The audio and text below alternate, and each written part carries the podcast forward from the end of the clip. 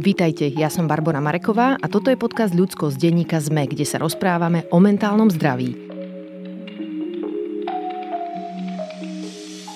Dnes s dirigentom Antonom Popovičom o tom, čo s nami robí hudba. Pri upratovaní som narazila na jednu svoju staršiu fotku, ktorá vznikla dávno, dávno na jednom rokovom koncerte v Budapešti. A hneď sa mi až na takej fyzickej úrovni vybavila nálada, ktorú som vtedy prežívala v publiku. Bol to pocit, že iní ľudia z inej krajiny vytvorili niečo, čo mnou hýbe a že okolo mňa sú ľudia, ktorým sa páči to, čo mne a že svet je jednoducho dobré miesto. Na koncerty som kedysi chodila často, no potom prišli deti a ich uspávanie a únava a korona a tak celkovo život. Takže dnes už vlastne počúvam len to, čo si pustím, buď sama v sluchátkach, alebo keď sme doma s deťmi.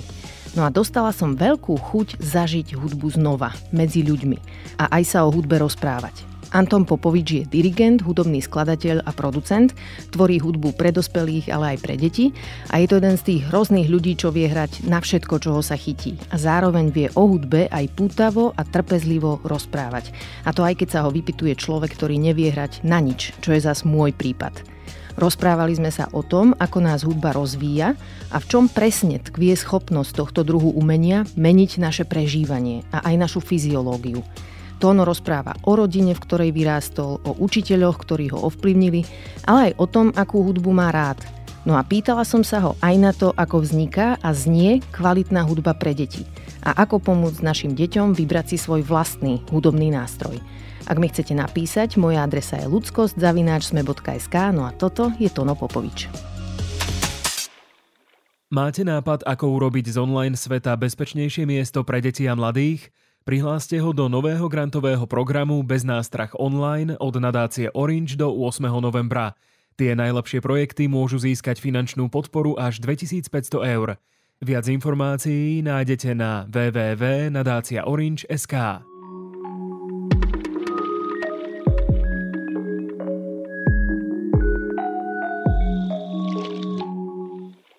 Tono, vítaj v podcaste Ľudskosť. Ahoj. Povedz mi na úvod, čo to podľa teba v nás, ľuďoch je, vďaka čomu chceme a máme potrebu tvoriť hudbu?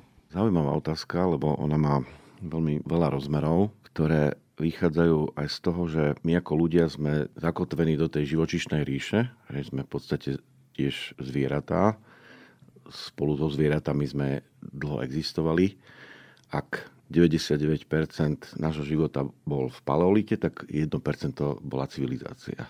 A práve vchod do civilizácie sa mnohí antropológovia domnievajú, a osobne si myslím, že to je tiež tak, bol objavením vlastne rytmu, objavením socializácie cez spoločný program, čo si ľudia spravili, že dokázali vygenerovať sami seba cez rytmický prejav, a cez melodický prejav. Že to bolo veľmi silné také pojítko civilizačné, na základe ktorého máme zakorenenú tú potrebu tej tvorivosti.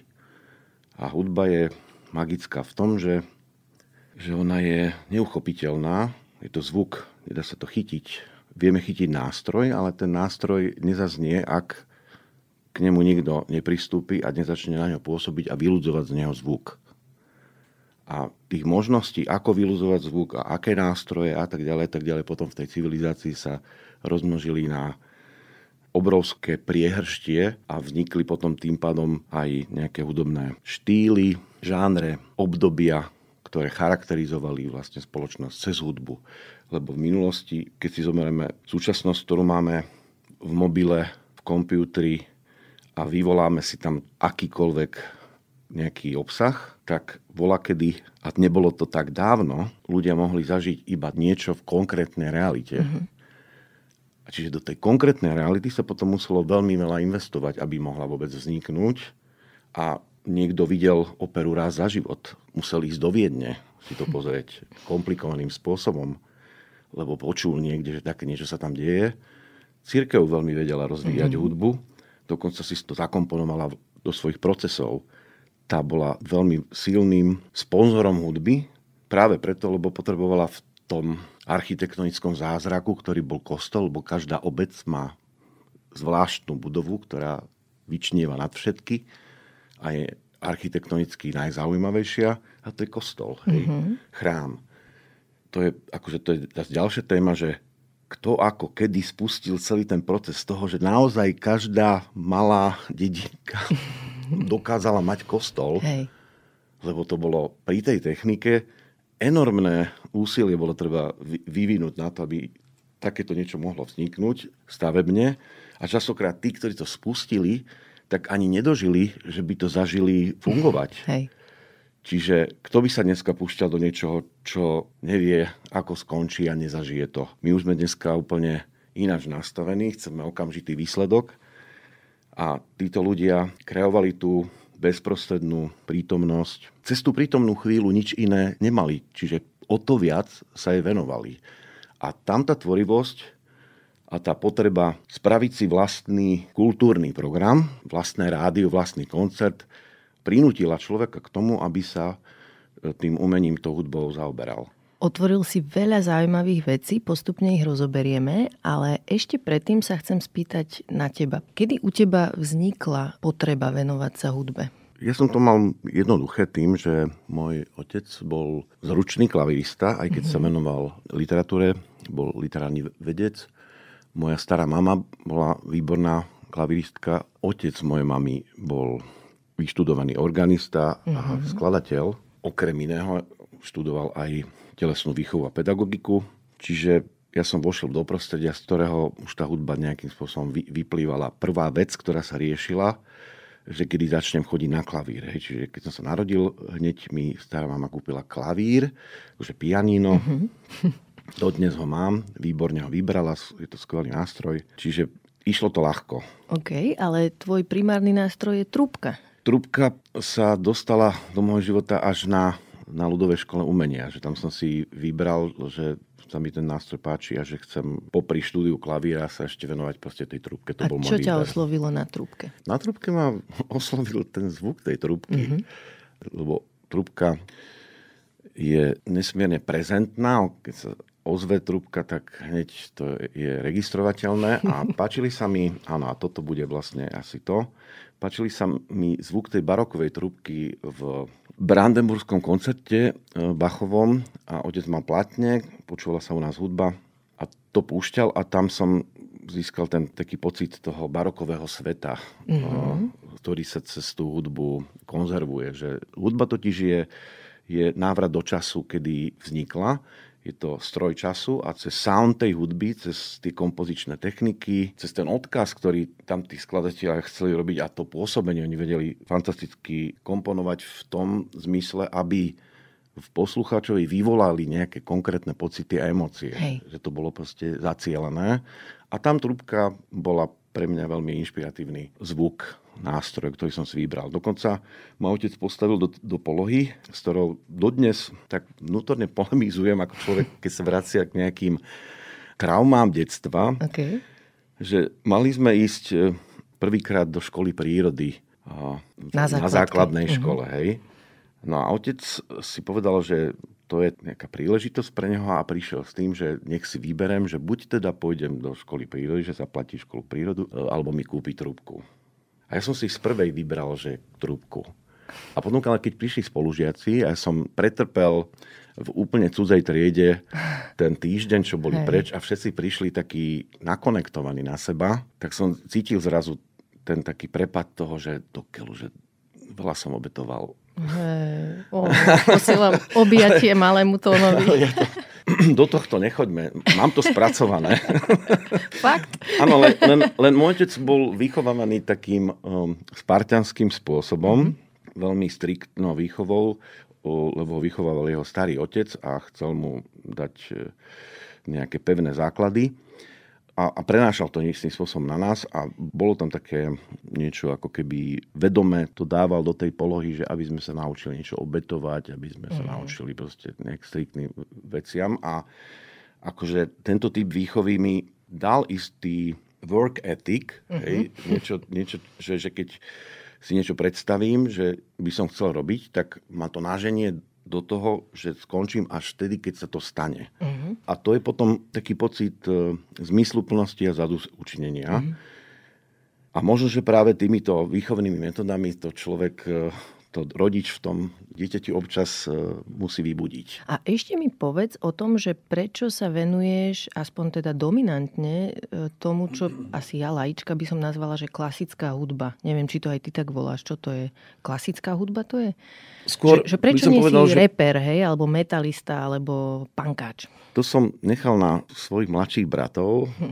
Hlavne teda Sáva išiel po všetkých e, takých druhov hudby, alternatívnej alebo populárnej. Ja som prešiel veľa štýlmi, lebo, lebo keď máme klasická hudba, tak máme na mysli vlastne ten inštrumentár a obdobia, v ktorých vznikla tá akože klasika, to je tá hudba, ktorá sa predvádza akusticky primárne. Mm-hmm a potom tá, nekla, tá, tá sa volá tiež artificiálna, potom tá neartificiálna, to je tá každá ďalšia, ktorá sa vyvinula potom neskôr a už je aj závislá od elektriky a Hej. aparatúr, sofistikovaných e, elektronických nástrojov a tak ďalej.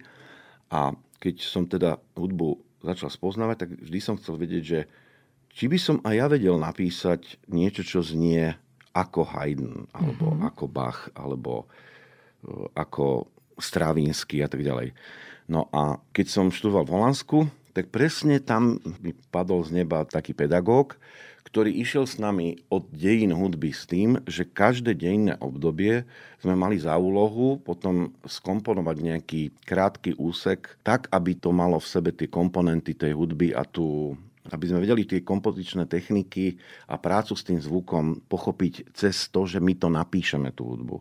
A to ma neuveriteľným spôsobom bavilo a, a to mi ešte aj dalo tú možnosť, lebo som začal písať hudbu k divadelným predstaveniam a vznikli aj príležitosti skvelé na to, tak tam som robil hudbu ako keby z obdobia renesancie, alebo tak proste som využíval tie staré nástroje a s, týmto, s tým som experimentoval. Čiže prešiel som si každým druhom tých hudobných žánrov s tým, že som sa samozrejme preklopil, veľmi ma zaujímal jazz, lebo zasa opäť u nás to znelo, či sme sa na to nejakým spôsobom nakonfigurovali a trubka v jazze je kráľovský nástroj Hej. a tým pádom sa mi potvorili dvere, lebo to vzdelanie, ktoré som ja mal, to bolo takéto úplne štandardné Eležu, konzervatórium, vysoká škola. Čiže hneď som sa vlastne orientoval a kontinuálne som išiel po stopách tej klasickej hudby a potom popri tom som začal spoznávať tie ďalšie žánre a začal som v nich aj písať hudbu, aj aranžovať a tak ďalej. Čiže vždy ma zaujímalo rôzno soundu a tým pádom a jeho kľúč a tým pádom som si nevytvoril nejaký svoj kompozičný štýl, pretože nejak som to proste vždy vždy používal a mixoval dokopy. A raz mi môj pedagóg eh, Louis Andrisen, slávny holandský skladateľku, ktoré som mal čest sa dostať eh, jedným nepochopiteľným spôsobom, pretože mnohí sa chceli k nemu dostať. Ja som sa k nemu dostal ako študent dirigovania, mm-hmm. s tým, že my sme mali popri tom aj kompozíciu, ale ako vedľajší predmet. A Louis Andriessen mal úvesky aj v tomto. A tak ma k nemu zaradili, že ja som nevyvinul žiadne úsilie, čo som vedel, že mnohí intervenovali a chceli sa dostať a zrazu sa ocitol u neho v byte a videl som 800 tisíc kaziet, ktoré tam mal a bavili sme sa pri káve o hudbe do večera, o veciach a on mi povedal o kompozícii niečo, čo mi utkvelo v hlave, že, že skladateľ je ten, kto rozvíja hudbu a tým pádom som vlastne dostal od neho tú esenciu toho, že ako vlastne ten skladateľ si nadobudne tú svoju tvorivú slobodu. V tom zmysle, že píše to, čo chce sám počuť. Že to je vlastne to naozajstné skladanie. Toto som ja u teba napríklad vždy cítila, sa poznáme dlho, od mojich 17 rokov najneskôr. A si pamätám, že ja som ako laička mala taký rešpekt pred tebou, že ty tvoríš nejakú skutočnú hudbu a to, čo ja počúvam, to bude asi niečo také menej hodnotné. A keď som hovorila o tom, čo sa mne páči, tak si to uznával, že neprišlo ti to nejaké zvláštne, že mám rada aj rock, aj metal, aj, aj rap, aj všetky možné štýly a aj klasickú hudbu. A cítila som z tvojej strany vždy v tomto také prijatie. Čiže je to niečo, čo aj ty si zažíval v tom tvojom prostredí? Ja sa vždy orientujem podľa toho, že akákoľvek hudba sa ku mne dostane, tak e, reagujem na to, ako keď spoznávam nového človeka. Uh-huh. Že či tam sú sympatie, prejdú, máme sa o čom baviť a tak ďalej. Čiže hudba je pre mňa istým spôsobom zosobnená, lebo tvoria ju ľudia a dávajú tam strašne veľa zo seba. Hej. Čiže nevnímam tam len ten element, že aha, tak počujem, aký to má sound, aké sú tam nástroje a už to niekde zaškatulkujem. Chcem vedieť, čo s tým tí tvorcovia spravia, častokrát sledujem to, že niekedy interpretácia je lepšia ako je tá kompozícia. Uh-huh. Niekedy zasa kompozícia je lepšia ako interpretácia. Dokonca niekedy cítim, že no toto vôbec nepochopili, vôbec to ne, nedali tomu to, čo tomu patrí. Lebo v klasickej hudbe je veľmi dôležité, zvlášť tej súčasnej, aby sa skladateľ dostal k niekomu, kto bude mať hlboké porozumenie pre tú jeho tvorbu a ju bude vedieť potom s tými interpretmi, so solistami, s komornými súbormi, symfonickými, podľa toho, čo bolo napísané, tak e, aby to proste vedeli nejak oživiť. A v tej ľahšej múze, takzvanej, v tej populárnej hudbe, je strašne dôležitý akcent na tú na ten, na ten cel, celkový sound, energiu, ten design tej hudby, že tam Hej. nie je len lebo tam sa veľa vecí už recykluje. Harmonia sa strašne recykluje, však boli aj také videá, že niekto také harmonické kolečko hrá dokola, pol hodinu to hrá a do toho spieva známe hity. Uh-huh. Čiže mení sa len melódia, ale harmonia zostáva tá istá. Pretože aj v autorsko-právnych vzťahoch sa registruje e, ako spoznávací rys e, melódia, nie harmonia, uh-huh. lebo harmonia je stavebný kameň. Máte tehly, maltu a tak ďalej, ale čo z toho spraví architekt a ten inžinier, ktorý to postaví, tak to je, to je vlastne už to charakteristické. OK, a spomínali sme rôzne nástroje a ešte ma zaujíma jeden, neviem, či sa to dá považovať za nástroj, ale ľudský hlas. Že ako vnímaš ľudský hlas v rámci tvorby hudby a vlastne jeho silu ako takú. Ja som sa začala týmto troška zaoberať, keď e, sa nám narodili deti, lebo som si všimla, že ich hlas je veľmi dôležitý nástroj v tom, že ako prejavujú svoje emócie, ako hovoria, čo potrebujú úplne od narodenia. A potom aj druhá vec, že môj hlas že ich dokáže upokojiť. Som mala ako decko a mladá žena také komplexy zo svojho hlasu, že bol vždy hrubší ako hlas mojich kamarátiek. To som si nevšimol ináč. No, ako zaujímavé to je, že ja som možno aj troška ho tak umelo vyvyšovala, aby som neznela tak Lebo hrubo. ty si ho vnútorne ináč počula, ako išiel. Je to možné. V každom prípade pri deťoch mojich mám pocit, že to, že je taký nižšie položený, taký baritónik, že je to dobré, lebo že im to tak vybruje, keď plačú a ja si ich dám na hruď, tak Baritón určite nemáš, ak tak nejaký alt. Hej. A v tomto prípade, keby som ťa zaradil do zboru, tak by som ti dal maximálne prvý alt. Fakt? No, no. No dobre teda, lebo ja, ja som ja mala pocit, že asi... zborové dirigovanie zasa u veľmi dobrého, vynikajúceho zbormajstra, legendárneho Petra Hradila a študoval som aj spev. V Holandsku sme museli študovať spev. A to ťa bavilo? Oni, no, Vieš spievať teda? Moji rodičia mi hovorili príbehy z detstva, keď som bol u starej mamy, u babičky, tak ona so mnou veľa hrala a spievala uh-huh. a mhm. naučila ma pesničky.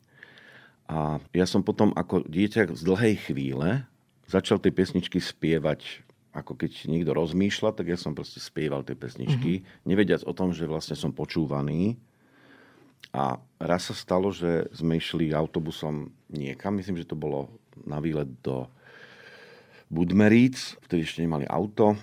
A zrazu som ja tam začal spievať, oni boli takí, tak, takí akože, že čo teraz, nechceli ma tam akože ps, ticho, nevyrušuj, lebo hneď videli, že ľudia tam na to pozitívne reagovali a potom urobili takú zbierku, že donesli klobúku, akože pár korún tých drobných, čo tam vyzbierali, čiže to bol môj prvý honorár Aha. za spev. Hej.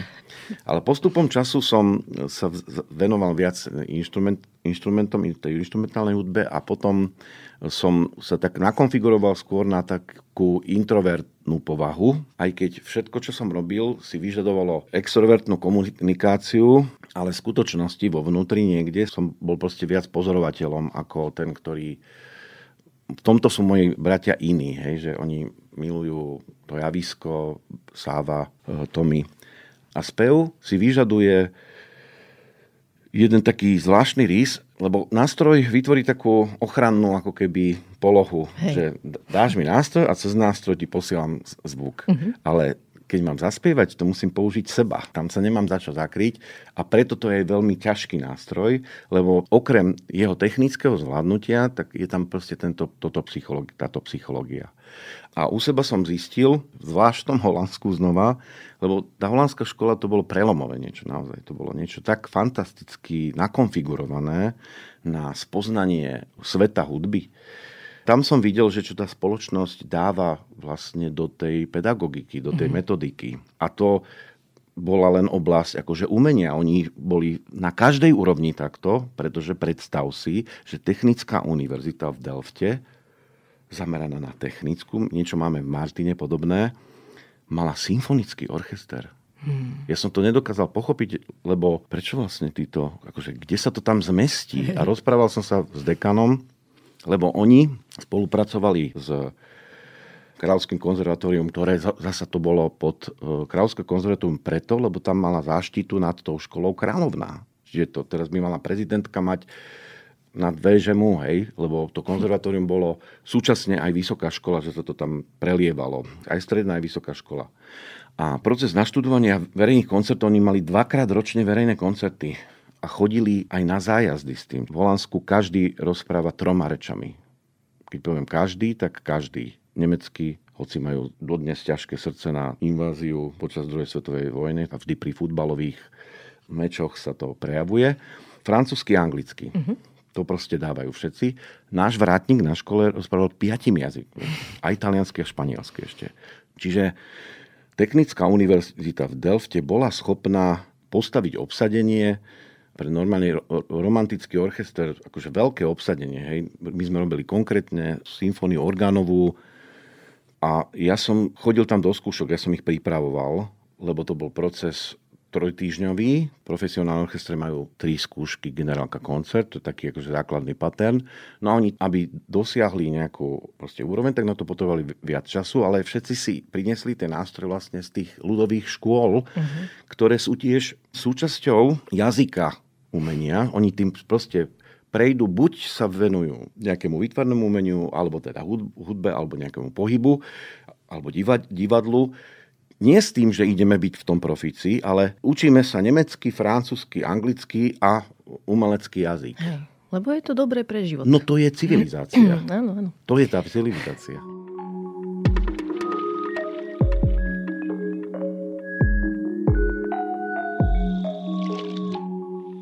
Tohto sme sa ináč dotkli už trocha v úvode, ale chcem ísť trocha hlbšie v tej téme, že dnes už vieme aj z vedeckých výskumov, že hudba je niečo, čo cítime v tele, že nám to vlastne pomáha regulovať emócie, hĺbku dýchu. Rozvíjať tep. emocionálnu Hej. inteligenciu. Áno, áno. To robí hudba.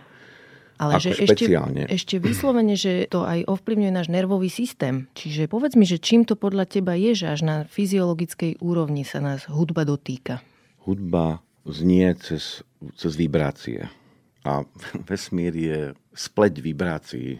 Človek, ktorý príde na koncert, nemusí nič vedieť o tej hudbe, o tom skladateľovi. Sadne si tam a keď je to tak pripravené, že sa to hrá s absolútnym pochopením a je to dokonale technicky zvládnuté, alebo najlepšie, ako sú tí ľudia schopní, že do toho dajú to najlepšie zo seba, a nie je to ničím zaťažené nejakou, lebo sú také, niekedy sú také výkony, že šedivé, že si sa zahrali všetko, ale niečo tam nefungovalo. Mm-hmm. No lebo tí prevádzky v orchestroch sú niekedy také veľmi pragmatické a tí muzikanti sú unavení. Mm. Napríklad operný orchester dopoludnia skúša nejakú šialenú kládu opernú na nejakú premiéru a potom večer zasa ďalšiu kládu hrá, čiže tam už potom už nemajú čo dať, dať zo seba, to je ako na túre, hej, proste nemôžeme chodiť 15 hodín v kuse. Hej. Musíme mať pauzu, musíme mať proste niečo. Čiže keď sa prevádzkovo neuchopí to teleso orchestrálne tak, aby za každých okolností prišlo pred toho diváka absolútne naskúšané, nacvičené aj s filozofiou toho, že kvôli čomu aj s pocitom, že teraz som tu ready a čerstvý, tak ak toto sa dosiahne, tak z toho sú tie nezabudnutelné zážitky. A preto sú na svete Ačkové orchestre, A potom máte, máme tu proste tú behladinu, ktorá sa tak udržiava, ktorá existuje, že občas to je, je fajn, potom je to zase také menej fajn, občas to je nuda a tak ďalej. A to je vlastne, hovorili sme o, o tej vibrácii, vtedy to začne vibrovať, keď to aj na tej fyzickej úrovni sa prepojí a súčasne, keď je tam potom tá energia alebo proste človek a hudba, ten, ja si myslím, že naša civilizácia existuje len vďaka tomu, pri tých všetkých deštrukčných tendenciách, ktoré sme mali, lebo ja sa venujem histórii, to je môj koníček, nás vesmír podržal kvôli tomu, lebo sme vyprodukovali Bacha, Mozarta, Debussyho, Suchoňa a tak ďalej. Proste, mm-hmm. že, že, to, že to je kvôli tomu vzácne stále to naše bytie. No mne tam ešte jedna vec príde dôležitá, tá je taká možno na teba príliš basic, ale to je, že hudba vlastne obchádza naše racionálne ja a ide rovno k emóciám. Že toto je niečo, čo je vzácne v našej modernej kultúre. Veľa toho, čo počas dňa nasávame, príjmame, čomu sme exponovaní, je racionálne. Je to nejaké písané slovo, informácia, porada, ja neviem čo. A toto je niečo úplne iné, že sa nás to dotýka na inej úrovni ako zvyšok veci v našich životoch. A, a, a hudba môže byť ešte osobná v tom, že tá istá skladba môže pre teba symbolizovať nejaký zážitok, nejaký pocit, ktorý sa ti pri ďalšom počúvaní zasa proste obnovuje a dostávaš sa do toho emočného pola a pre niekoho zasa úplne niečo iné. Čiže to isté môže byť super oso- osobnejšie, je tam strašne veľa variácií, ten konečný príjimateľ istým spôsobom zadefinuje hodnotu toho diela, tej, tej hudby pre seba.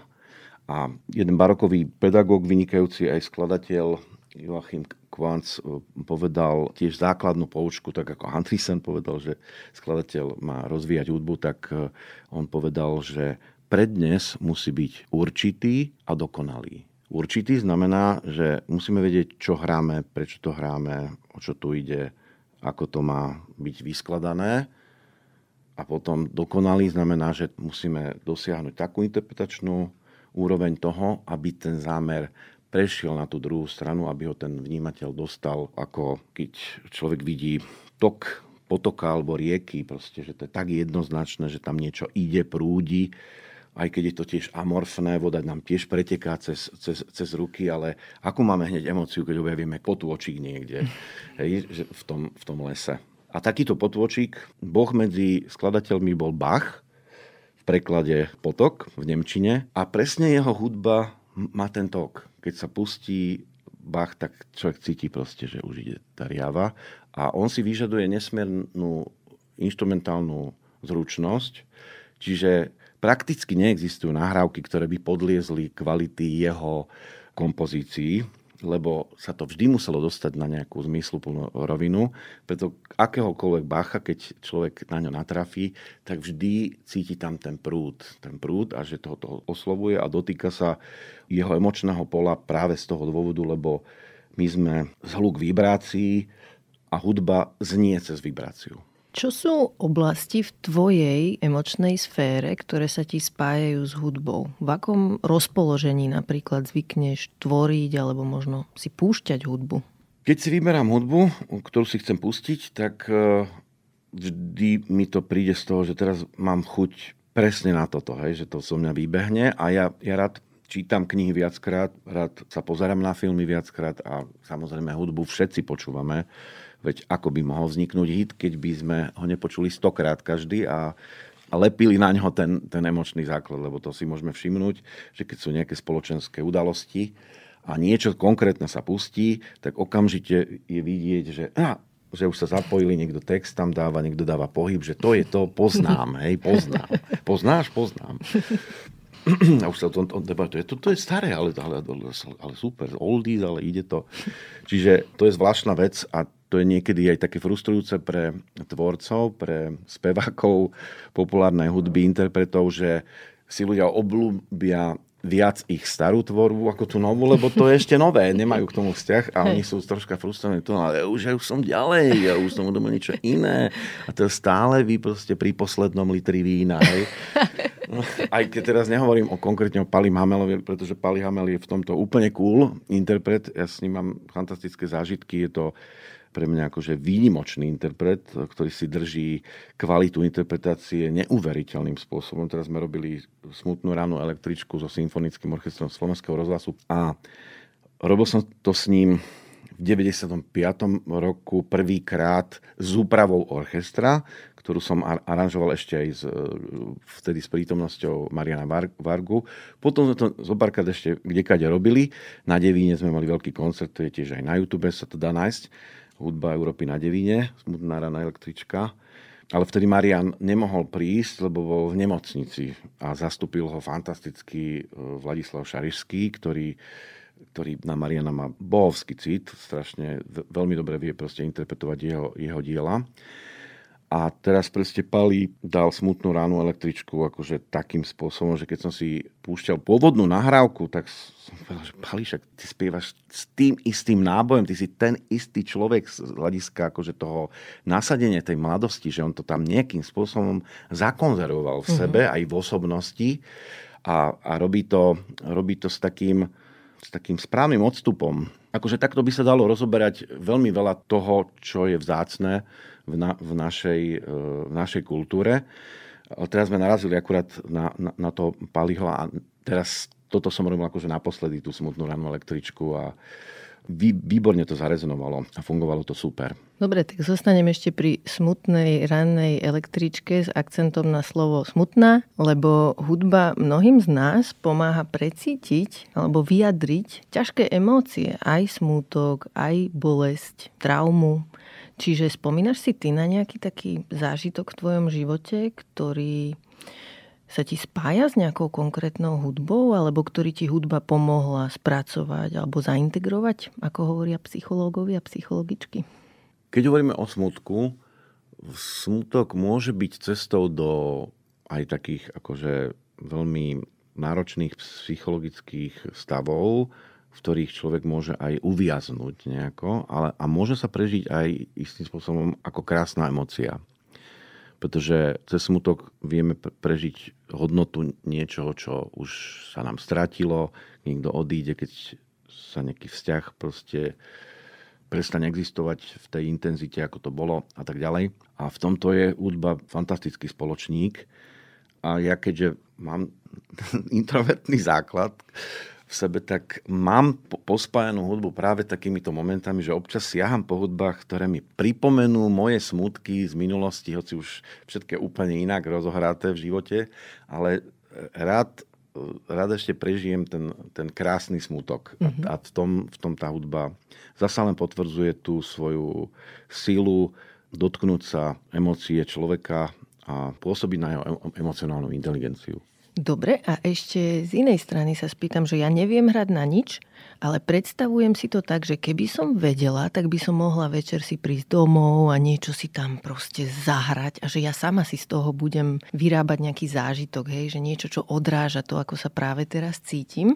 A zaujíma ma, že či to robí človek, ktorý vie hrať na rôzne nástroje, že či si to nejako romantizujem, alebo to robíte. Ty to robíš, že večer si zahráš sám pre seba? No, to je, to je obrovská slasť si sadnúť k nástroju a zahrať si z toho, že viem vydať, viem spraviť hudbu cez, cez ten nástroj. Akože to, je, to, je, to je niečo fantastické. Mm-hmm. To, preto by som doporučil absolútne každému dieťaťu, a teda rodičom, aby dali tým deťom tú šancu, aby sa dostali k tým nástrojom. Samozrejme je tam tá fáza, ktorá je náročná, a tam to niekedy tak akože odpadáva. A to je to, že je to dovednosť, mm-hmm. hovoria Česi. Čiže je to skill, je to Hej. vlastne niečo, čo treba pretrpeť. Nejde to bez námahy.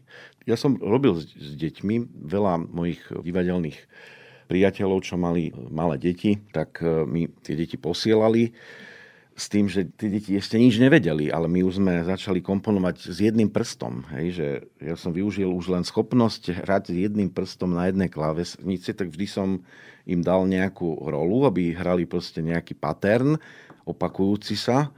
Hovorí sa opakovanie matka múdrosti. V prípade hudby ide o rytmus. Mm-hmm. Rytmus je opakovanie nejakého konkrétneho impulzu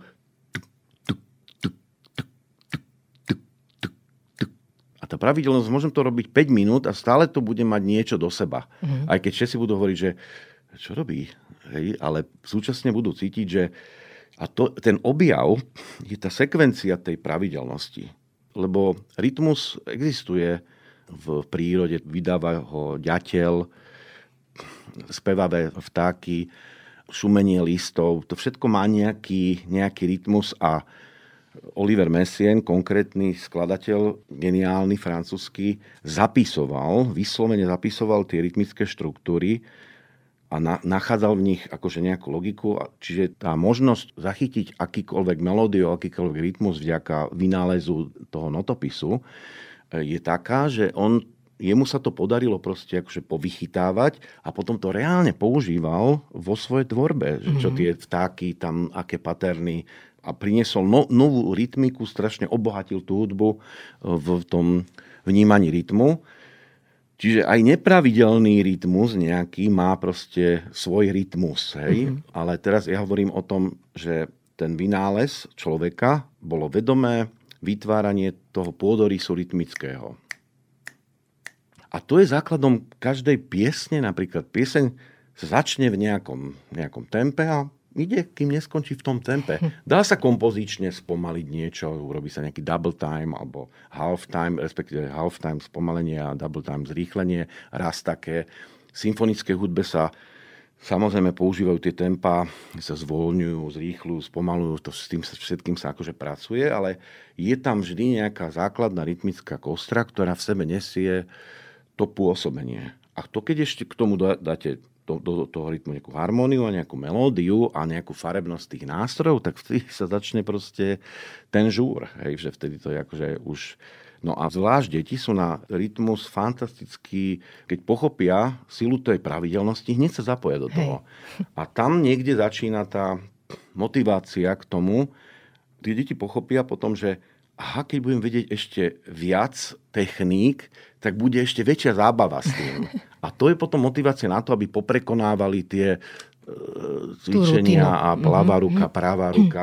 No ale to samozrejme pedagógovia musia nejak sami naštartovať, lebo tak ako môžu byť prevádzky kontaminovať tú, tú pôvodnú ideu tej, tej hudby, tak rovnako aj pedagógovia, ktorí akože už sú zničení životom s tým, že strašne zle je to platené a neviem čo a vypájajú sa z toho a potom to vnímajú len ako ďalšiu stránku a nedávajú do toho tú príležitosť napojiť sa zasa na nejakú bytosť a zasa z nejakej inej strany to s ňou, zasa tým prerodom, lebo to strašne dáva späť. Mňa to strašne vždy bavilo s tými deťmi, lebo prišiel som pri nich na veci, lebo mi ukázali Dorotka Nutová by o tom vedela hovoriť, lebo sme strávili veľa takýchto chvíľ a ona bola v tomto nesmierne tvorivá, lebo som ju mal možnosť teraz poznať ako dieťa. Čiže nie je to len také, že Ježiš, idem, musím ťa teda niečo naučiť, kým sa naučíš, tak to bude, to si budeme musieť akože spoločne pretrpieť, ale že od začiatku to môže byť niečo, čo bude mať v sebe ten, ten impuls aj zábavy, aj toho učenia sa a posúvania sa a tej motivácie. A potom z tých reakcií a nápadov tých detí človek dostane potom zasa novú, nový pohľad. Uh-huh. Je to obohacujúce.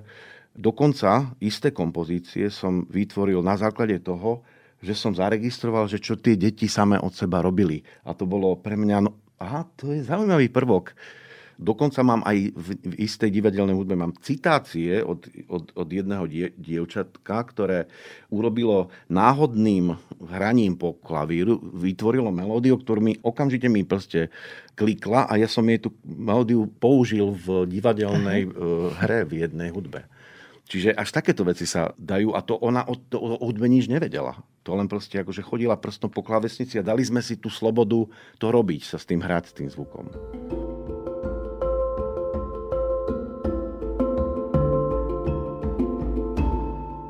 Povedz mi, aké je to pre teba, keď hráš alebo keď diriguješ, čiže ty si ten, kto robí to vystúpenie. Ja mám zážitok len z toho, keď som v publiku. Je to aj pre teba zážitok, keď hráš alebo diriguješ, alebo už si tak vytrénovaný z tých skúšok, že už to až tak neprežívaš na predstavení? Ja mám pocit, že stále začínam. Ja, ja som neprešiel do, do bodu, že by ma to už nejakým spôsobom zaťažilo a to sa snažím aj so svojimi kolegami, keď pripravujeme niečo, lebo život je náročný a čoraz náročnejší a veľ, veľmi veľa vecí civilizačne musíme teda riešiť a stretáva sa to krížovatka všetkého. Hľadáme tu nejakú identitu, máme tu otázky, že či sa nám vôbec podarí niekam preklopiť do nejakého udržaného telného života.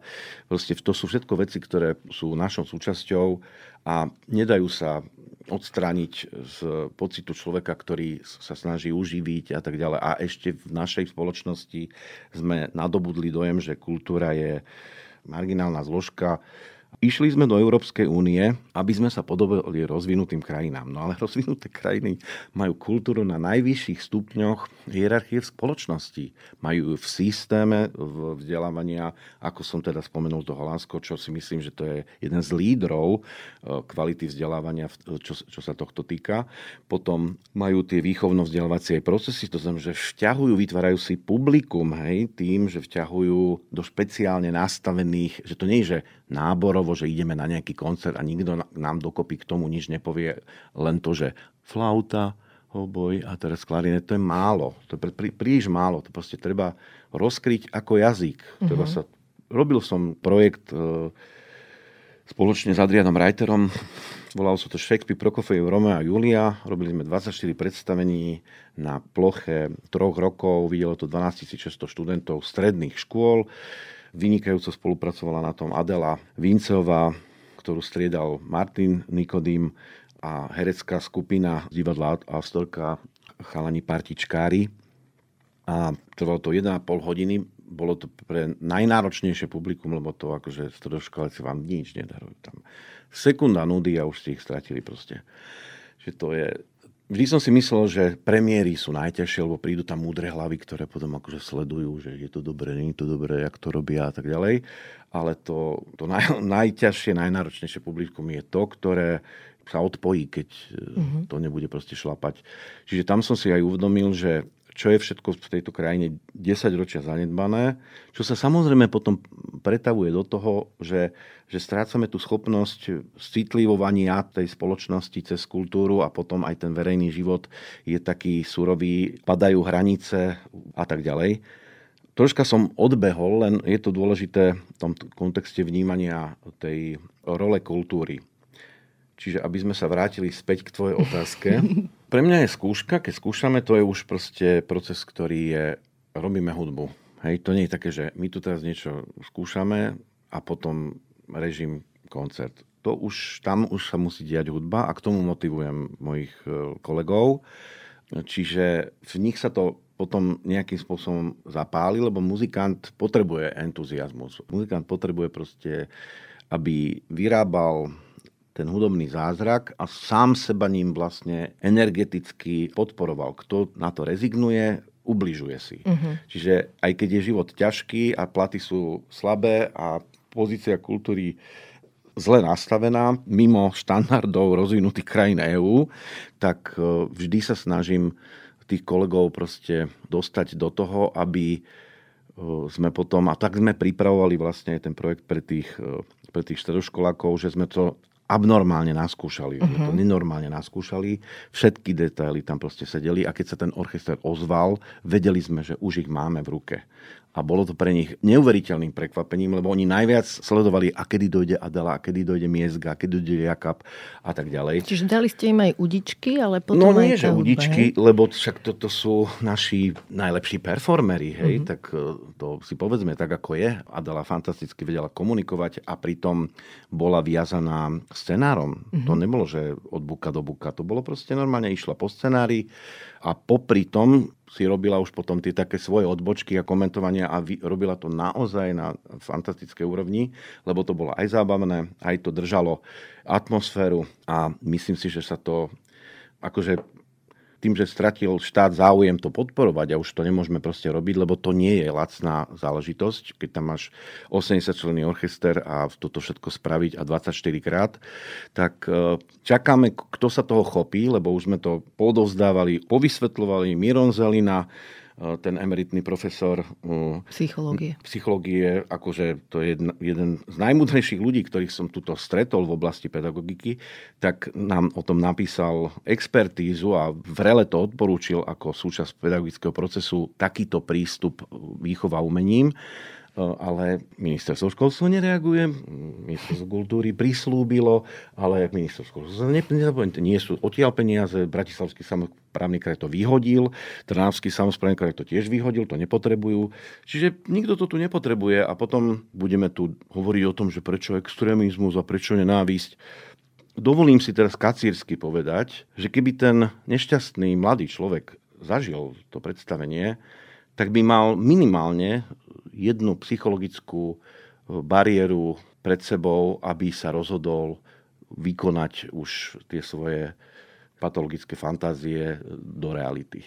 Pretože jednoducho, keď 1,5 hodiny na vás niečo pôsobí a zasiahne vás to na úrovni mladého človeka, my sme tam mali školu, ktorá je pre nejaké disponované deti a ja som mal pocit, že prišli mimozemšťania lebo ten sklad tých detí bol rôznorodý, niekedy to bola divočina, ale vždy to bolo, vždy to nejakým spôsobom, ten tvar, ktorý sme im ponúkli, že im chceme ukázať to najlepšie z toho najlepšieho, ako to funguje a dávali sme to proste do nejakého kontextu, tak e, to proste človeka zasiahne. Mm-hmm. Aj keď je to divoká cházka s mobilmi. Spomínal si to, že hudba mala okolo seba v minulosti taký ten spoločenský aspekt, že ľudia ju počúvali a tvorili spolu vlastne, ja neviem, na, na poli si zlepšovali deň tým, že si spievali alebo nejakú kapelu naživo počúvali na svadbách, v kostole každú nedelu, hej, počúvali nejakú hudbu medzi inými ľuďmi. A rozmýšľam, že ono je to vlastne taká novodobá vec, že si dáme do uši sluchatka, že ju počúvame každý sám a rozmýšľam, že do akej miery sme ochudobnení tým, že to je takto a že máme málo zážitkov, kde počúvame hudbu spolu. Rozmýšľam, či tam sa nestráca nejaký ten potenciál, kde nás hudba môže spájať, kde prežívame niečo emocionálne spolu s inými ľuďmi, ktorí sú iní ako sme my. Teraz si hneď spomeniem z volaja na zbor Lučnice miešaný, s ktorým som veľakrát spolupracoval a e, je to zbor ľudí, ktorí sú, sú tam ľudia študovaní, sú tam ľudia, ktorí sú chodili vola kedy do Elešky a ešte stále sa chcú hudbou zaoberať. Ja s nimi veľmi rád spolupracujem, pretože tam je tá energia toho, že cítim, že jak im ten kolektív, jak oni majú proste tie spoločné zážitky, práve vďaka tomu, že sa tomu venujú. Že, že jak je to pre nich obohacujúce a čo to pre nich proste znamená. Hneď cítim tam ten taký fresh element tej spolupráce. Vynikajúcim spôsobom interpretovali Atom Heart Mother, čo sme robili e, Pink Floyd na, na hrade Devín. A bola to proste radosť s nimi robiť. A vôbec, keď vidím tieto súbory, ktoré nie sú, že mám plat a zamestnanie, hej, nechcem to nejakým spôsobom akože z toho robiť, že to automaticky je nejaký problém. Hej, to som nechcel tým povedať. Chcem len, že keď tam, keď tam je taký ten záujem, že chcem chodiť niekam do takého krúžku, do zboru, do nejakej kapely a tak ďalej. Preto nás aj tá populárna hudba proste baví a má vkus a štýl, pretože tí ľudia to robia radi. Uh-huh. A oni sa tam si tam vytvoria proste svet, svoje mikrosvety, subkultúru. Mňa toto veľmi v posledných rokoch zaujíma vďaka takému profesorovi filozofie, ktorý sa volá Michael Sandel a on sa veľa zaoberá témou občianstva alebo takej, že súdržnosti v spoločnosti a on hovorí veľa o dôležitosti takéhoto zdieľania vlastne emocionálnych zážitkov vo verejných priestoroch vyslovene. Čiže zaujíma ma, že ako ty vnímaš dostupnosť živej hudby. Či v tom vidíš nejakú dobrú prax v zahraničí, ako ju robiť dostupnou? A pýtam sa preto, že napríklad v tých kostoloch, ktoré sme tu spomínali, bol ten hudobný zážitok zadarmo. Bolo to otvorené pre všetkých ľudí mohol tam prísť každý. Keď abstrahujeme od nejakej traumatizácie, ktorú tam zažívajú LGBT ľudia a ženy a neviem kto všetko, faktom je, že keď si tam človek sadne a zaznie tam pekná hudba, tak si z toho odnáša nejaký zážitok. Naproti tomu, napríklad do filharmónie, keď chce niekto ísť, musí si kúpiť lístok a sú rodiny, ktoré na to nemajú peniaze. Čiže vidíš niečo v iných kultúrach, čo je tam iné, vďaka čomu sa dá sprostredkovať hudobný zážitok čo najvä, najväčšej skupine ľudí? Ono to zase len vychádza z toho, o čom som tu už ja hovoril, že keď nie je v spoločnosti kultúra nie je vnímaná ako tvár tej spoločnosti, lebo keď si predstavíme postavu človeka, tak e, tvár je špecifická, lebo tam sú všetky zmysly, cez tvár sa komunikuje, tam čítame emócie, máme mimiku a tak ďalej. A ona, akože, chodiť vieme aj bez tváre, nie? Aj dvíhať veci rukami, nástroj, všetky tie pragmatické veci vieme vykonať bez tej tváre, bez, bez tej mimiky. Ale čo by bol človek bez tej tváre? Hej? Čiže kultúra znamená tvár spoločnosti. Mm-hmm. A keď je tá tvár opadaná a neudržiavaná, lebo nemá to správne miesto, to je ako niekto, kto sa nikdy nepozrie do zrkadla. Dobre, hej. ale prakticky, hej, že keď chceme, aby sme mali tvár, my ako kultúra, Áno. tak ako umožniť, aby aj ľudia, trestnem z rómskej osady, aby mali prístup k hudbe, ktorá sa hrá pre ľudí, ktorí majú na ňu peniaze? No, rómske deti sú tiež súčasťou nejakých, nejakých školských vzdelávacích systémov. Mm-hmm. To znamená, že my musíme, ak chceme, aby umenie mohlo vstúpiť do spoločnosti a modelovať tú spoločnosť na úrovni emocionálnej inteligencie a na tej sociálnej súdržnosti nejakej, tak musíme vytvoriť systémy, ktoré budú normálne súčasťou tých osnov, že pravidelne, lebo my tu máme orchestre a divadlá a proste galerie a tak ďalej a tie dosahujú veľmi dobré výsledky samé o sebe, ale keď to tam není, nie je dobre poprepájané, tak aby sa vytvoril zmysluplný kontakt s tým umením, či už hudobným, alebo výtvarným, alebo akýmkoľvek, Umenie bolo v každej dobe. Uh-huh. Bavíme sa o slovenskom štáte, no tak môžeme rozobrať, že čo sa hralo za slovenského štátu.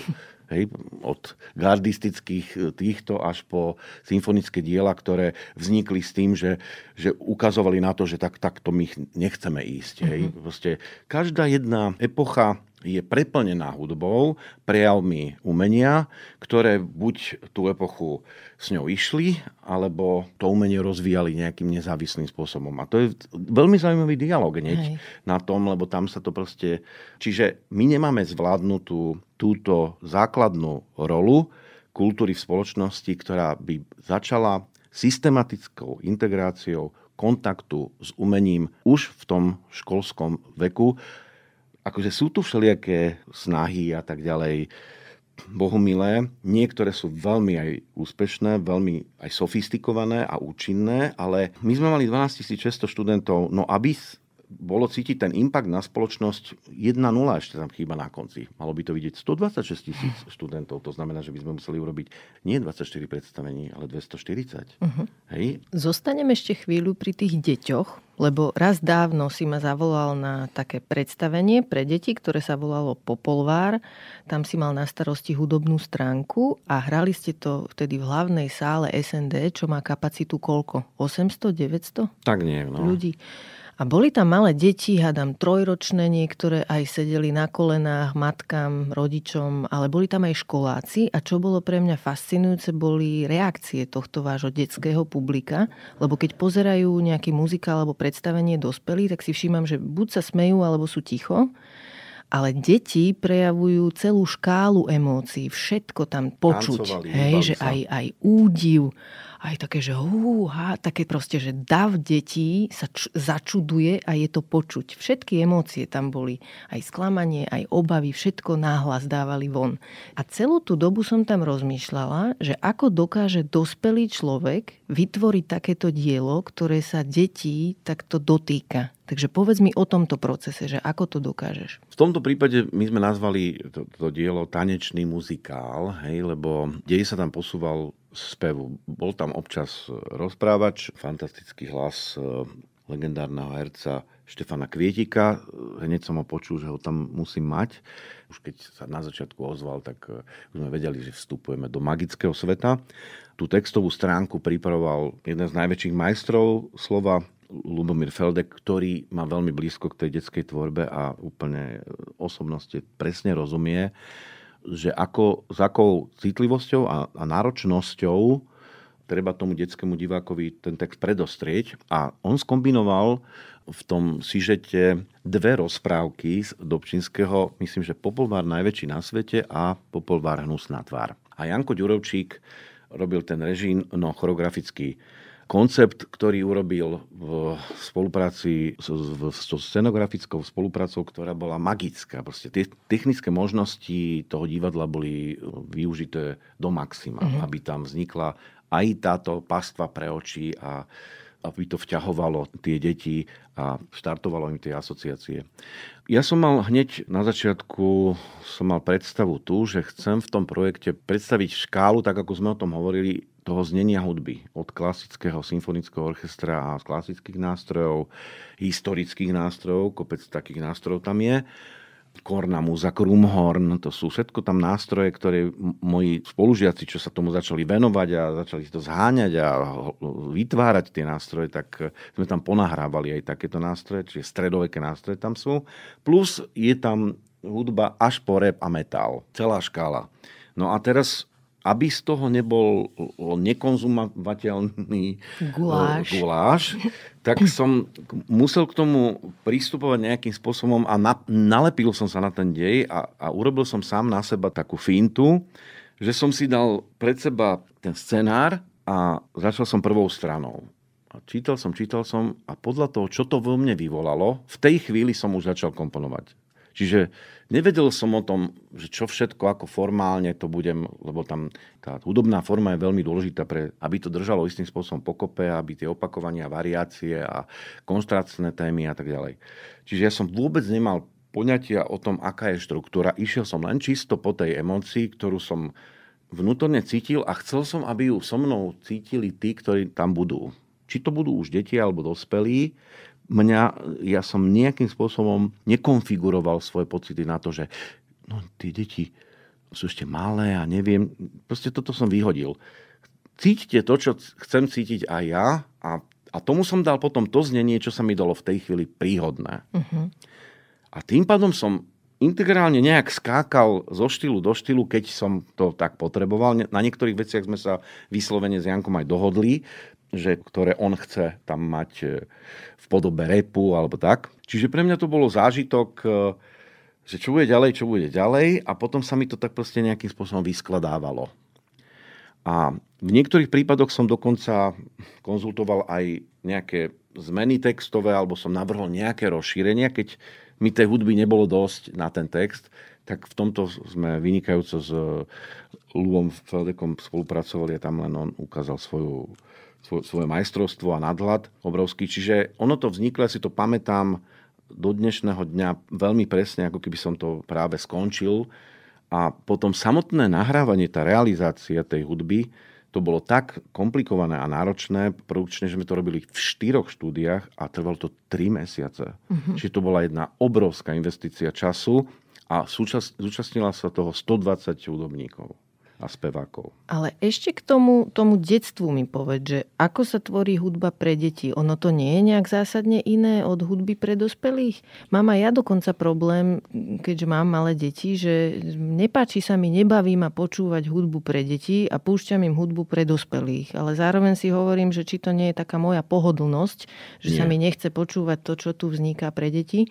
Ako to vnímaš? Čo je dobrá hudba pre deti? Dobrá hudba je dobrá hudba, no, my sme mali na, ex, na tento soci, sociologický experiment sme mali náš, nášho brata Tomiho. Ja som mal 13 rokov, keď sa narodil, čiže keď ja som mal 17, on mal 4, nevedel, nechodil ešte na žiaden klavír a na jedným prstom som ho naučil melódiu z pesničky Beatles Sgt. Pepper's Lonely Hearts Club Band, ten refrén, to sa mu páčilo, tak som si ho posadil na nohy a tá náročná melódia, to je náročná melódia, rytmicky, tak on ju proste tam tým jedným prštekom, ja som hral basy a vrchy a tak ďalej, čiže hneď sa zaintegroval do toho hudobného procesu. Sáva mu púšťal svoje metaly, Kiss, neviem čo a tak ďalej. A on sám si vyberal takú jazzovú kapelu Brecker Brothers, sa to volali, boli jej to v Bratislave, dvaja bratia, saxofonista a trubkár. A raz som zistil, že sedí so sluchatkami a spieva si tú jazzovú improvizáciu. Čiže vychytal tú proste pozeral som na to jak na zázrak, že to jak je možné.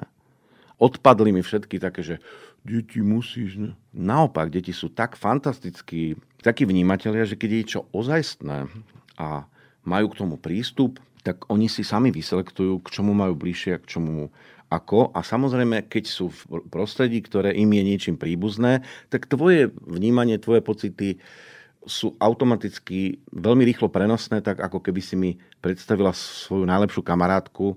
Nezačneme od nuly.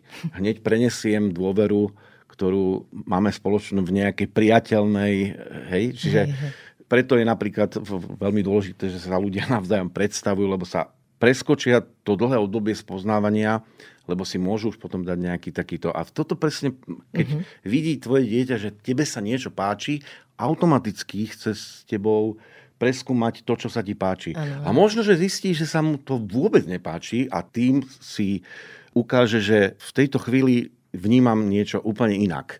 Aj to je dobrý znak, že nechceme vytvárať svoje kópie, ale dávame priestor na tú rôznosť a konfrontujeme sa s tým, že niekedy tá rôznosť je fúha, že fú, to musím spracovať celkom, lebo že to pokom má. Hej.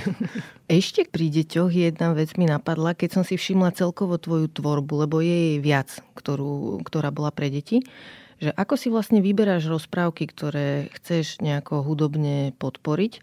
Všímam si, že si vyberáš aj s kolegyňami, kolegami rozprávky, ktoré sú staré že Popolvár, Zlatovláska, Išlo vajce na vandrovku a trocha mám pocit, že či deťom nechýbajú také témy, ktoré dnes riešia. Vieš, že zlatovlásky popolváre sú o tom, že nejaký čávo, nejaký princ proste tu ide nie. získať princeznu. Nie, nie. Dobre, povieš mi, hej, ale že aj to... nie je o tomto.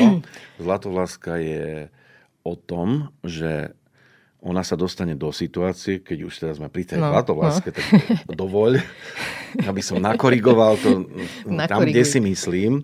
Zlatovláska sa dostane do situácie, že je jej zakázané, aby vstupovala do nejakej komnaty a ona to dlho drží, že dobre, dobre, budem to rešpektovať, lebo však čierna pani, ale počuje tie hlasy a má pocit, že niečo sa tam proste deje, tak nakoniec to prelomí, vojde tam a zistí vo vnútri, že sú tam zakliatí ľudia, ktorí jej povedia, že keď o nich povie, takže ich s tým zahubí, lebo sú zakliatí. Mm-hmm.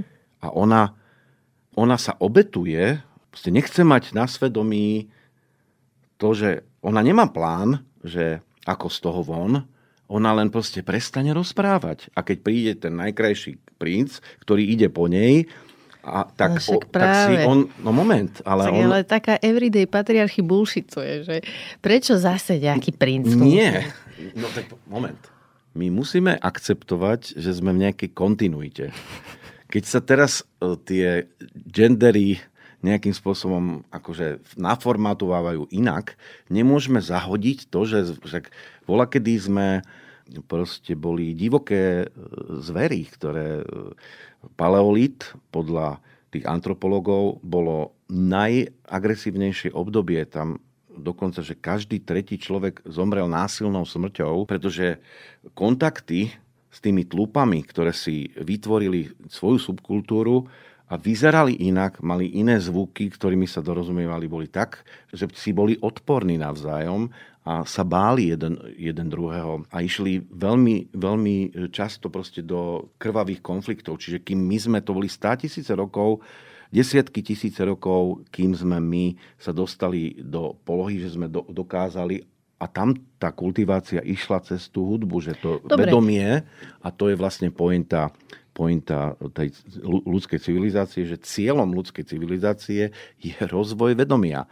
Ak je vedomie rozvinuté alebo je otvorené rozvíjaniu sa, všetky veci sa nejakým spôsobom dávajú do nejakého súladu a hľadá sa synergia, harmonia keď sme v, týchto modeloch, ktoré prinášajú rozprávky, že nejaký princ a tak ďalej, nemôžeme opomenúť, že konkrétne tá zlatovláska je aktom absolútnej sebadisciplíny, obetovania sa.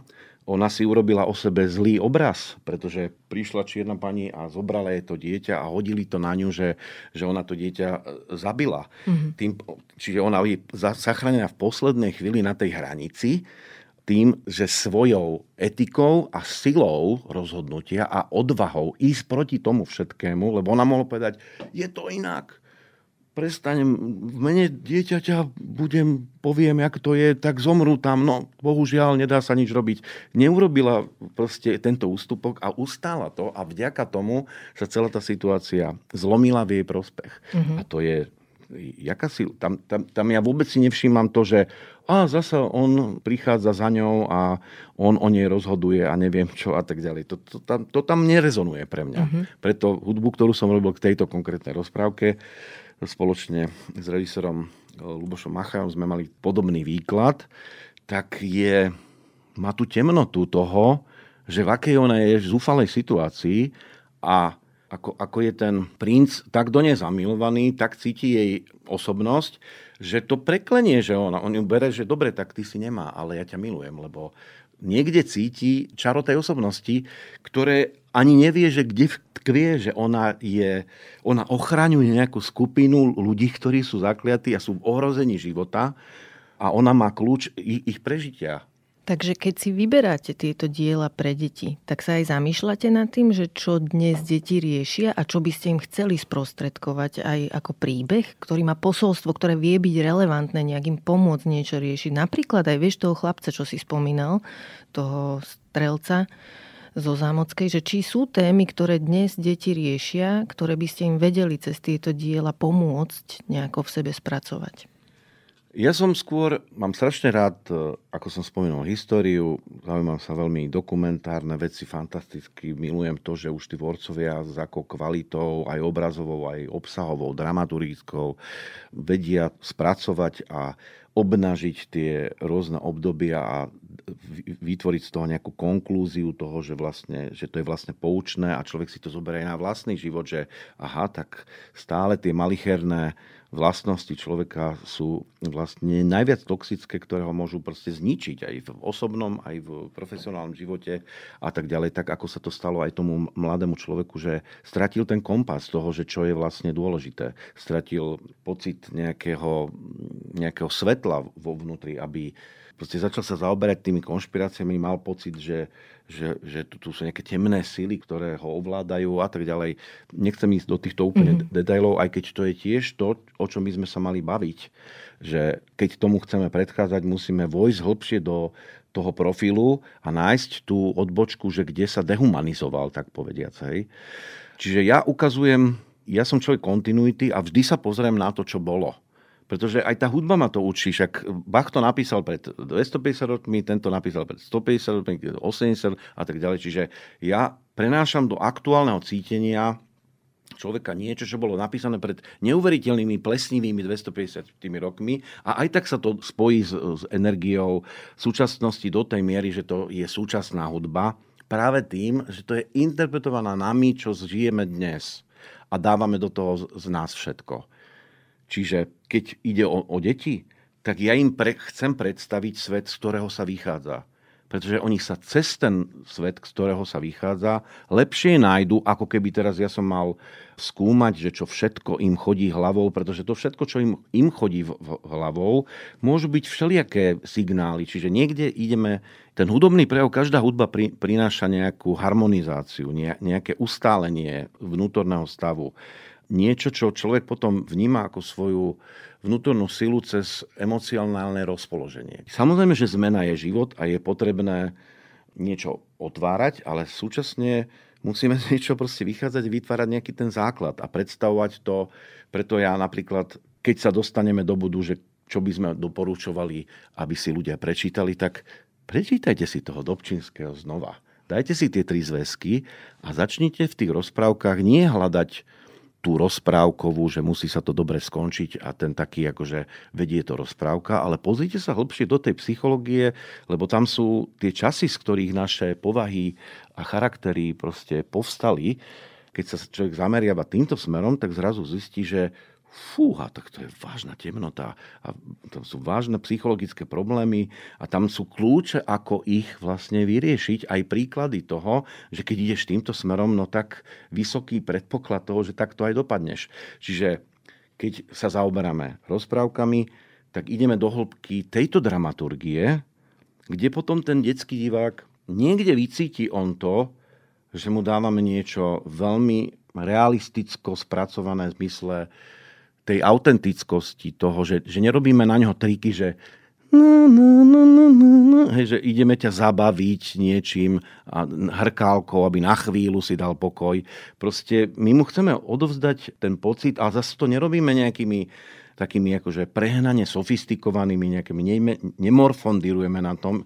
Ideme do toho ako tvorcovia, že autenticky to tak oživujeme vlastné dieťa v sebe, lebo každý bol dieťaťom, čuduj sa svete.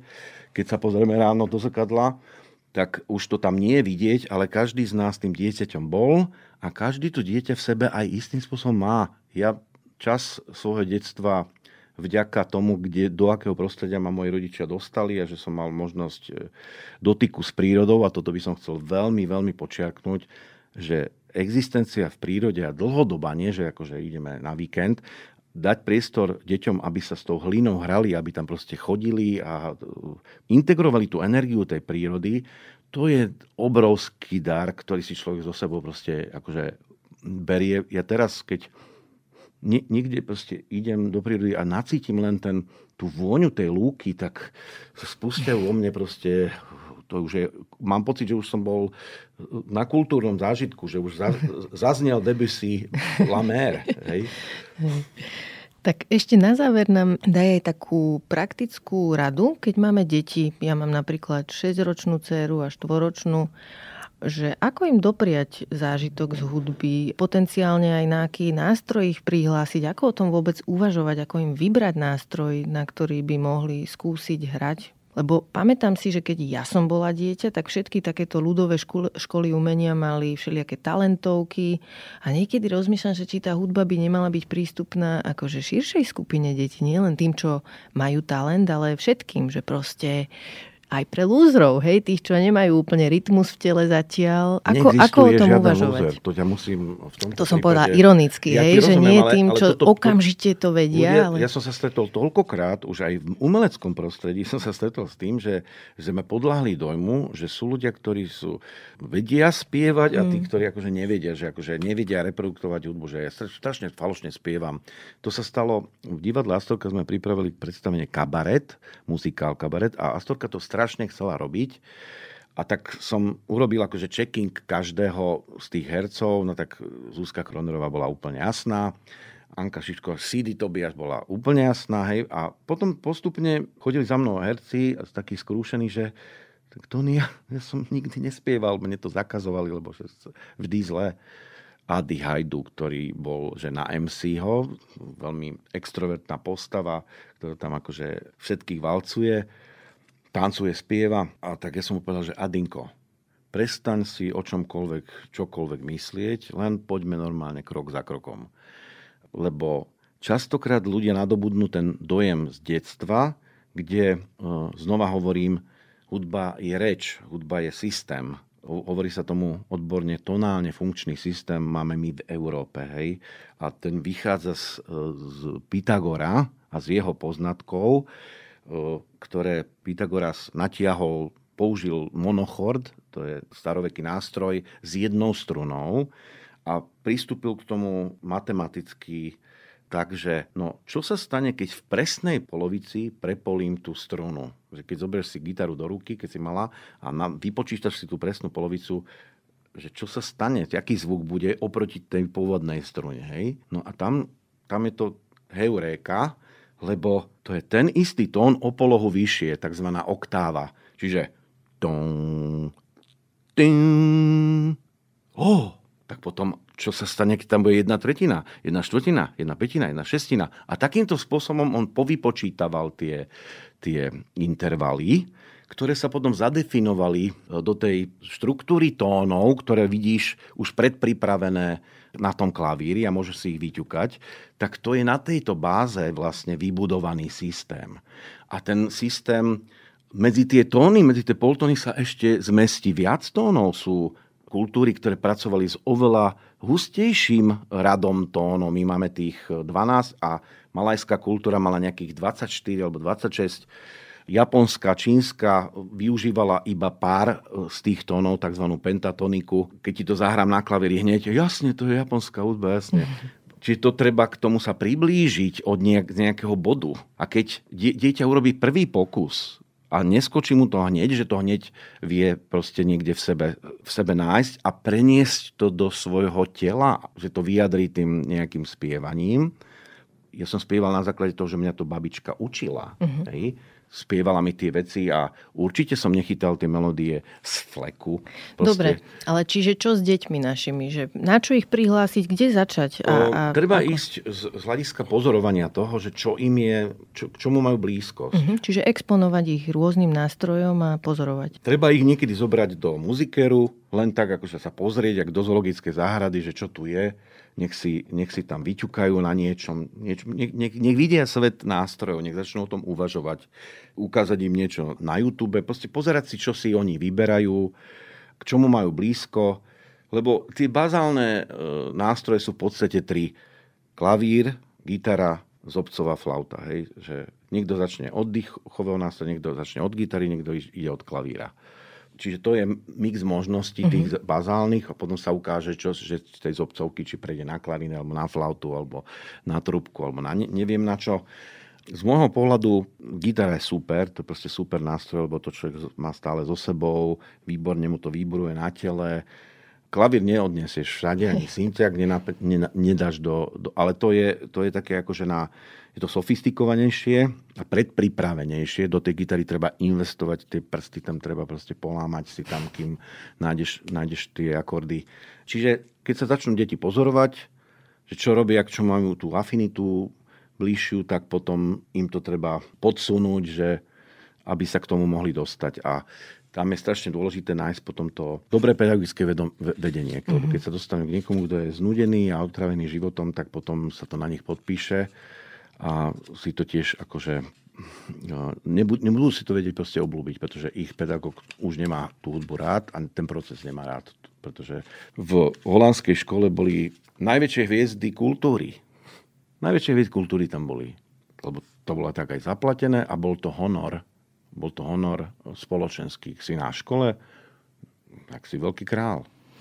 Ďakujem ti za celý tento rozhovor. Normálne som zabudla, že nahrávame podcast. A povedz mi na záver nejaký svoj tip na dobrú knihu. V duchu toho, čo som spomínal, pripomeňme si tie rozprávky a pozrieme sa na ne z takého toho psychologicko-sociologického hľadiska, že čo ľudia minulosti riešili a akú, aký odkaz nám cez tie rozprávky dali, lebo aj keď žili v úplne iných dobách, v iných súvislostiach, tam je niečo veľmi silné, čo človek e, až bude prekvapený, že tú rozprávku poznám, ale nikdy som sa na ňu takto nepozrel a ona mi normálne akože pomenúva moju súčasnú situáciu. Až takto to môže ísť ďaleko. Čiže trilógia Slovenské národnie, povesti a báje Dobšinsky, to je moja prvá, prvé doporučenie. Druhú knihu, ktorú by som doporučil, je z môjho pohľadu akože veľký duch dnešnej doby a vykladač podstaty sebavnímania a rozvoja vedomia, to, čo každý z nás musí investovať sám do seba, aby sa spoznal a ponúkol tomu svetu nejakú použiteľnú dobrú verziu, tak existuje strašne veľa toho, ale jeden autor, ktorý vás povedie veľmi efektívnou cestou, sa volá Eckhart Tolle. Dá sa vidieť aj jeho videa, on vyzerá troška jak taký záhradný trpaslík, ktorý sa rozhodol, že prehovorí uchechtáva sa na tom, čo hovorí, pretože ho to strašne baví pomenovať tie stavy vedomia, lebo ak sa chceme posunúť, musíme pracovať s vedomím. Aj Tolle má fantastickú metodiku na to moc e, prítomného okamihu. Ja som to čítal v češtine, lebo nejak tieto knihy, neviem prečo, mám pocit, že sú lepšie prekladané do češtiny, ale aj v slovenčine to samozrejme použiteľné a je to také, že aj vás strašne naštve a budete mať pocit, že to je nejaká blbosť, ale to, treba to preklenúť a ísť tak, že musíte porozumieť každej jednej vete na vnútornej úrovni. Nedá sa to čítať ako, že ja som to prečítal a nič lebo sa vás to nedotkne. Ak sa chcete niečo naučiť, musí tá každá veta byť vnútorne zažitá. Mne niekedy trvalo nejaké odseky že 10 krát som to musel, kým mi to došlo, lebo in, nedá sa pokračovať ďalej. Proste chýba mi látka potom, nemôžem nadvezovať. Čiže je to náročné, ale je to súčasne veľmi oslobodzujúce a dáva to fantastické nástroje na, na seba poznávanie a seba rozvíjanie, čo deti potrebujú, aby cítili, že, že ten rodič je v tomto procese a že tam je vzájomný dialog v tom seba poznávaní a v seba rozvíjaní. A tretia rozprávka, to je filmová rozprávka, veľmi to doporučujem, lebo zažil som ju v lietadle, keď som išiel na Zanzibar. Volá sa Raja a posledný drak. Je to tak e, hollywoodsky spravená rozprávka, animovaná, ale osobnostné spoločenské kódy, ktoré tam sú, sú, sú normálne neuveriteľné. A ešte to je aj vtipné, ešte to je aj proste zaujímavé, deti to veľmi radi vidia a pozrieť si to s nimi, zažiť to s tým emocionálnym polom. Nie, že tu, tu máš, že zbavím sa ťa, ale zažiť to s ním a zažiť to na osobnej úrovni a vysledovať aj tie reakcie, tak to je ten správny kódový zážitok. Všetkých dáme aj do popisu epizódy. Toto bol Tono Popovič. Ďakujem za rozhovor. Ďakujem za pozvanie. Ďakujem, že ste počúvali podcast Ľudskosť o vplyve rodiny a spoločnosti na mentálne zdravie teším sa na vás o týždeň. Nová epizóda vychádza každý štvrtok a nájdete ju v podcastových aplikáciách Apple, Google, Spotify alebo aj na stránke sme.sk. Ak sa vám podcast páči, šupnite nám 5 hviezdičiek, pomôžete nám tým dostať ho k viac ľuďom. Na výrobe tejto epizódy som spolupracovala s Adamom Blaškom a moje meno je Barbara Mareková. Ak mi chcete napísať, budem sa tešiť. Moja adresa je ľudskost zavináč sme.sk. No a vidíme sa aj v podcastovom klube Denníka Zme na Facebooku. Máte nápad, ako urobiť z online sveta bezpečnejšie miesto pre deti a mladých? Prihláste ho do nového grantového programu Bez nástrach online od nadácie Orange do 8. novembra. Tie najlepšie projekty môžu získať finančnú podporu až 2500 eur. Viac informácií nájdete na www.nadáciaorange.sk.